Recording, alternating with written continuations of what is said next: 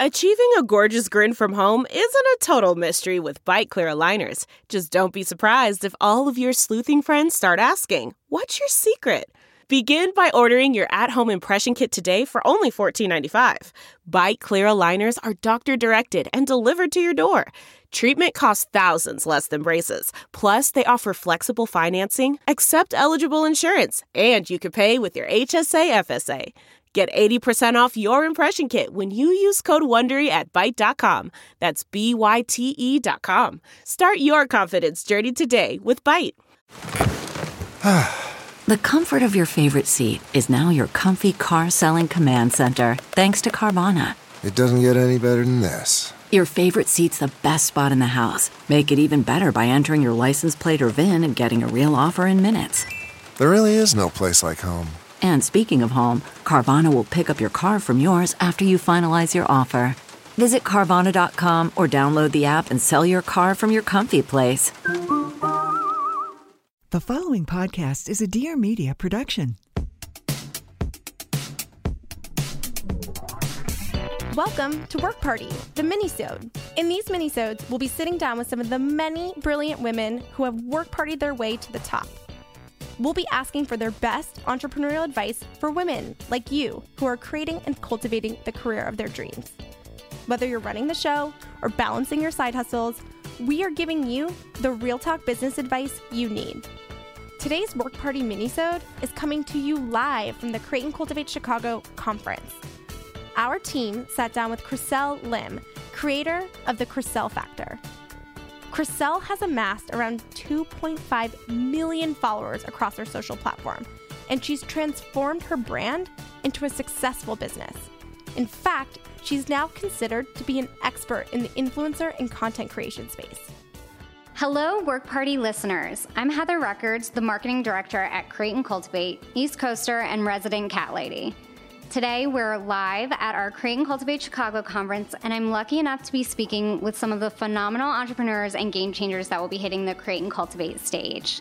Here with me is Queen of the Chriselle Factor and one of my personal favorite follows on Instagram, Chriselle Lim. Welcome, Chriselle. Thank you for having me. Of course. Thank you for being here.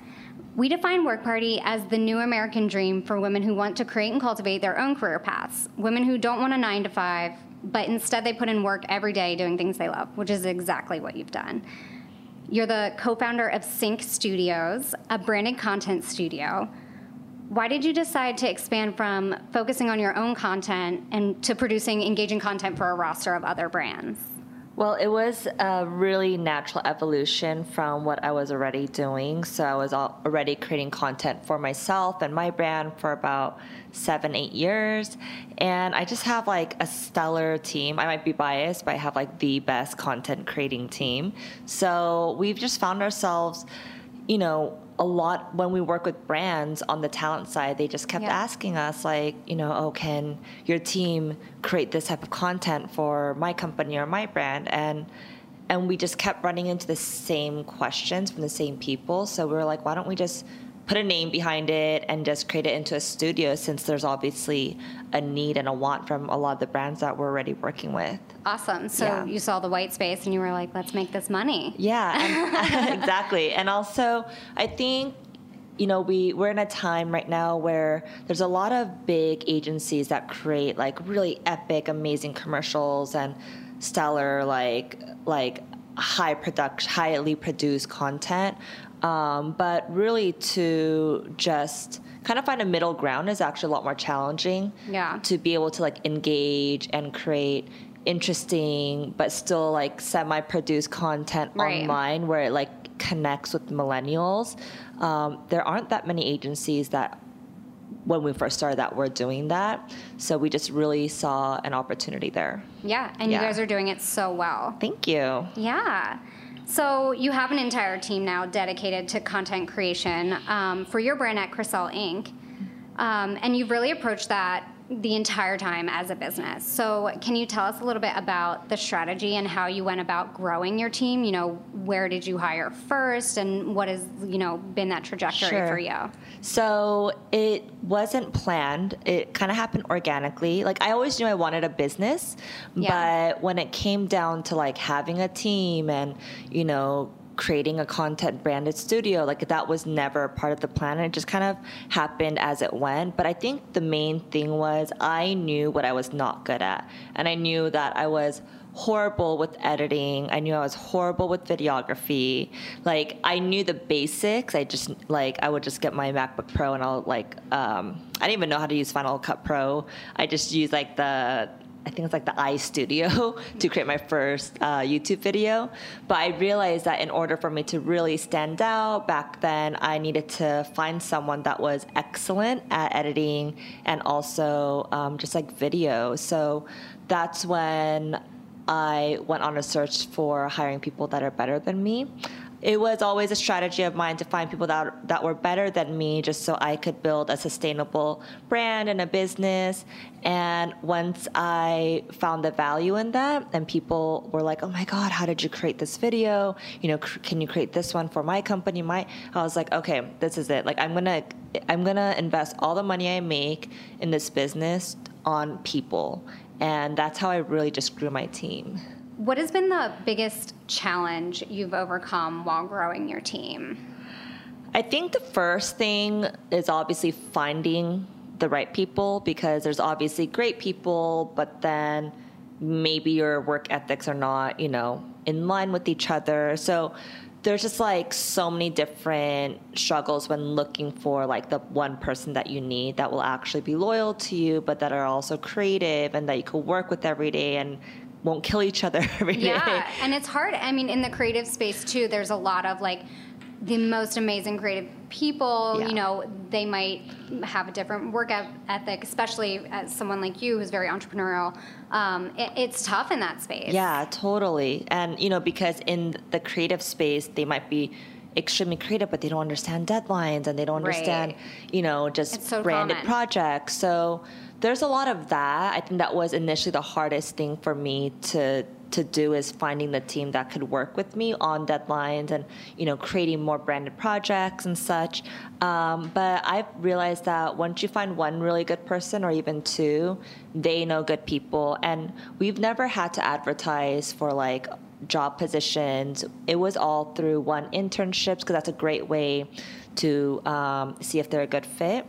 And to it was just through word of mouth, through like the people the good people that we already knew that we hired, then they could refer us to more good people. So after like you get over the hump and finding like the first few, like I feel like it comes a little easier. But the first few months were, or the first few years were definitely a challenge.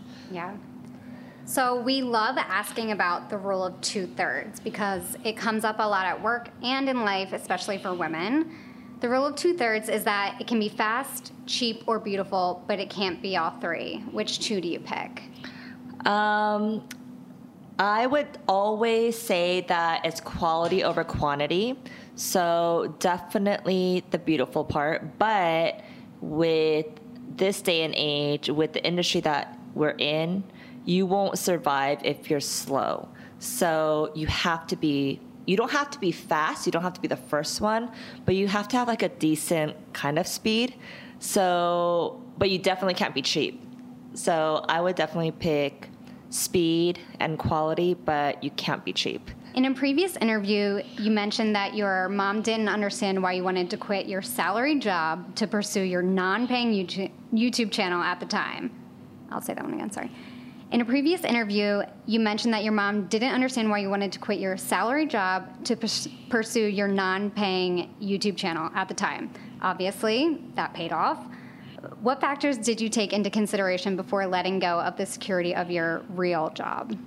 Well, first of all, I did not know that this was going to be a real job either. So when I told my parents and they were like, no, like that's not going to work, like it didn't really offend me. So I didn't put too much, you know, I, I didn't invest so much of my emotions in that.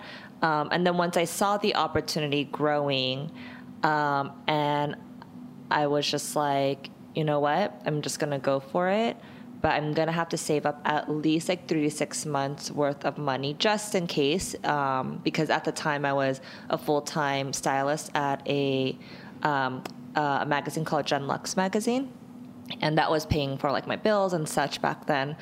But I I diligently worked really hard um, to save up enough just in case I didn't make any money, at least for like six months. And then once I felt good about it, that's when I just went all out. So it kind of put the pressure on me too, because I knew that I only had six months to actually make something out of it, or else I'm just gonna have to go find a new job.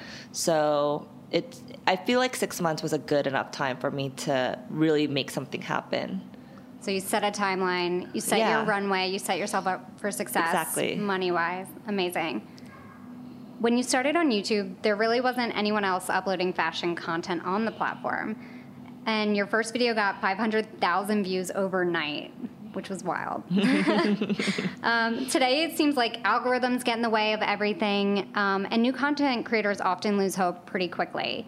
Uh, what can they do to get those numbers? What advice do you have for them? Well, it's really unfair to compare numbers now to back then because the digital space is ever evolving and you know back then there were a handful of content creators. So if you wanted to watch fashion on youtube back then there was only like five of us. So like you had no choice. And youtube would actually promote our video on the front page so people can watch. And it was highly favorable back then. So i always tell people don't get discouraged with what was back then to what it is now because one the opportunity is bigger now. But you know just because you're not getting the numbers that people used to get um, doesn't mean that the opportunity is not as big. Um, but for me how i built my numbers um, was i collaborated a lot with people within the same field of fashion and beauty and you know we really built each other up and you know even if it was a youtube video or we didn't have instagram back then but it was mainly on youtube and we would cross promote each other and i still think that's one of the most effective ways nowadays to actually build an audience is kind of getting your squad like building your squad and um, just creating content together and really building each other up Yeah, and you Yeah. do an amazing job with that. Did you see an immediate um, rollover of your YouTube followers into your Instagram when you launched Instagram? Yeah. Um, and vice versa too. I think for a while YouTube was kind of like a, on its own island because people were like, why would I watch a YouTube video? You know, like it just didn't really make sense, especially in the fashion world. Um, but now I'm seeing more and more people that are uh, that are my Instagram followers subscribe to YouTube and vice versa. So yeah, it all you know. If you have Instagram and YouTube, like keep cross promoting each other. Um, what else? Even I have a blog, so we do that on email. So we always try to make it kind of like a 360 experience. So, some, so maybe someone from the blog has never been onto my channel, um, and so we're always like trying to mention it in every platform. You've said growing up that you were the only Asian girl in a predominantly white neighborhood, and the one thing you never had was that feeling that you were a part of something. Mm-hmm. Did your online presence and your followers bring you that sense of community that had been missing from your life in your younger years? Yeah, so I always felt like an outcaster, kind of like being a creeper looking in to like these groups that I wanted to be a part of back then. Um, so that's why I actually started just like my online journey so early on. I don't know if you know what Xanga is, but Xanga was like the blog before like Yeah. even Blogspot existed. Yeah. So I had a Xanga, and this this is it sounds so creepy back then because back then it, it it had the whole notion of like don't meet people online like there's so many weirdos Totally. online. So but i didn't care. Like i met so many cool people online. I've still never met them in person but i built a community on Xanga where i would blog about my outfits and just like makeup and just like what i did and like a personal diary I'm and dying. Xanga just like blew my mind. I fully forgot about Xanga and now it's all coming back to me. And I'm like, wow. That was like like pre Friendster. Yeah. Yeah, I just like really dated myself. So through Xanga and Friendster, I built this really close knit online community. And there was also this thing called Asian Avenue, which was like Friendster, but for only Asian people. Amazing. Um, and I met like some really cool Asian people because I never really had Asian friends growing up. Yeah. And Was it international or? it was international. Amazing. Mhm. Um, and it's not just like Asian people, it's people who are interested in Asian culture or Yeah. Asian food or whatever. So Does it still exist? I don't know. I doubt it. I highly doubt it.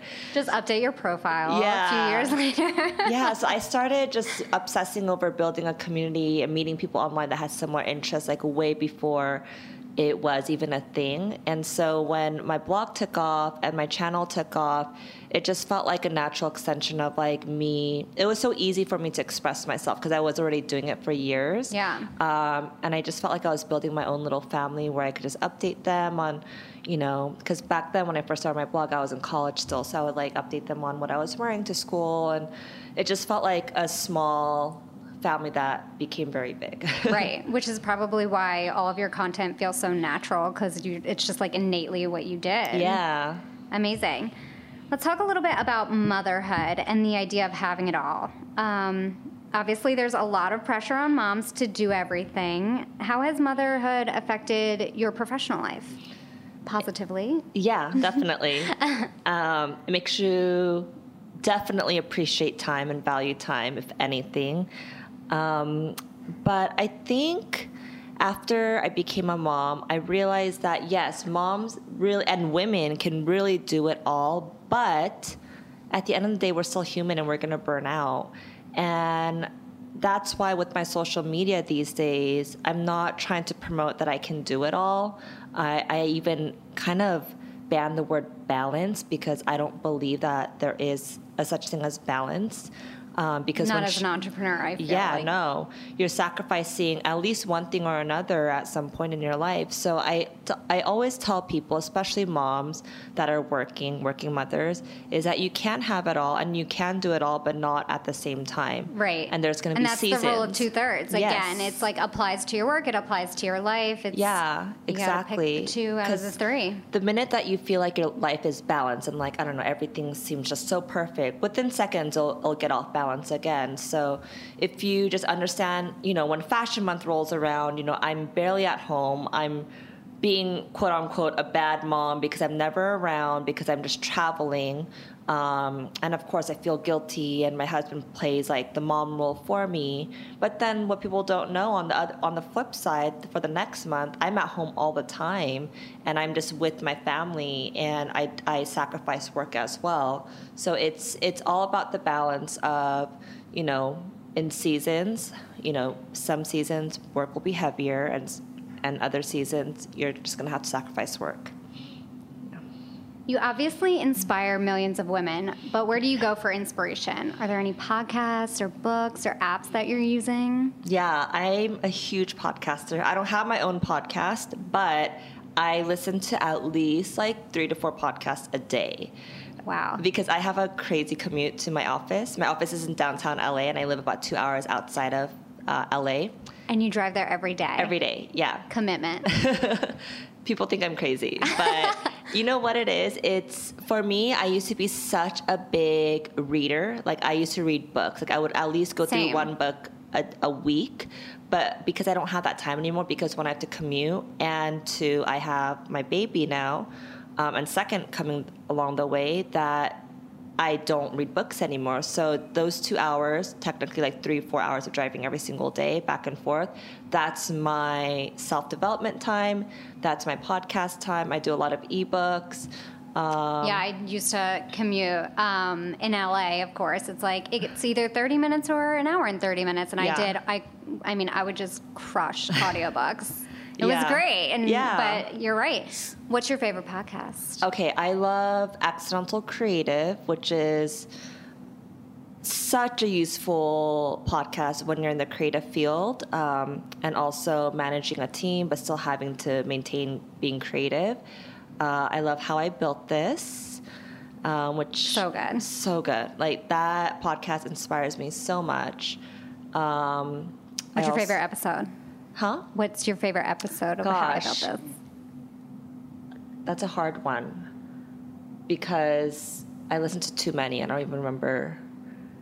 actually, I just listened to the one of Alli Webb, Drybar. I think I like that one a lot because I kind of personally know her Yeah. or we've like interacted before. So I'm like, that's so cool because she seems like such a normal human being. Yeah, and- she's so great. and- she just launched her own podcast too. Yeah, so that one I just listened to, so that's the one that like kind of stands out the most right now. And just being a woman entrepreneur, I was able to relate to that a lot.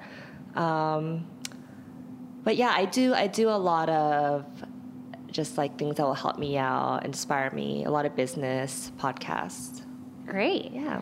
So now we're going to move on to a little fun thing that we do on the podcast. We play a little bit of work and a little bit of party. So we're going to ask you some hot fire type questions. Okay. What do you think it takes to be a successful entrepreneur in 2018? Definitely being creative and a lot of grit. Who is someone that inspired your past, someone that is inspiring you daily today, and someone who gives you hope for the future? I would say my grandma. My grandma lives in Seoul, Korea, and she was one of the very first women gynecologists in Seoul, Korea. Um, Amazing. that was when it was kind of condemned for women to work, and she didn't care. And she still is a working gynecologist. She's like, like almost 90 years old. I don't know if that's allowed.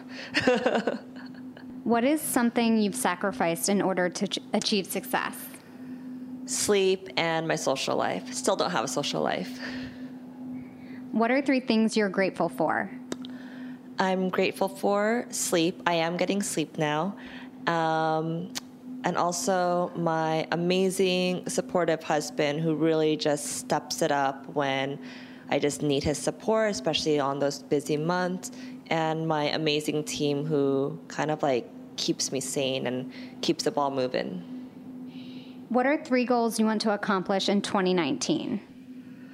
Um, I would say three goals for 2019. One is that since I am giving birth to my second child, to not to go crazy in 2019, to still kind of remain calm and collected somewhat. Um, two is to really see my collection, which I'm launching in a month, to take off. It's my very first kind of like product venture, so I'm very excited and nervous about that. And three, just to continue to grow the business and just to stay inspired, um, inspiring the team. And, you know, there's a lot of seeds that we planted this year um, that we hope to see kind of just grow next year. That's so exciting. What is the best thing to come out of 2018? baby number two, um, and also the launch of my clothing collection, my standalone Chriselle Lim collection. That's always been a big dream of mine. Um, also, moving into our new studio. Um, it's a beautiful studio in downtown LA. And yeah, that's something that we've been working on all year. So I'm very proud of that. What did you do with your first paycheck? The very first paycheck, I invested it right back into my business. I actually got my first office. It was a tiny little closet in downtown LA, but I knew that once I made money from this business, I would just continue to invest it back in until, I mean, I don't even know when that stopped because I still am doing that today. Such a pro. What keeps you up at night? What keeps me up at night? I would say new ideas. I just feel like I'm full of ideas all the time, new ventures, things that I want to do. Sometimes they're horrible ideas, sometimes they're great ideas. Um, yeah, I, I'm just a dreamer. Thank you so much for joining us on Work Thank Party. you. Thanks for listening. Stay tuned for new Work Party minisodes dropping every Sunday.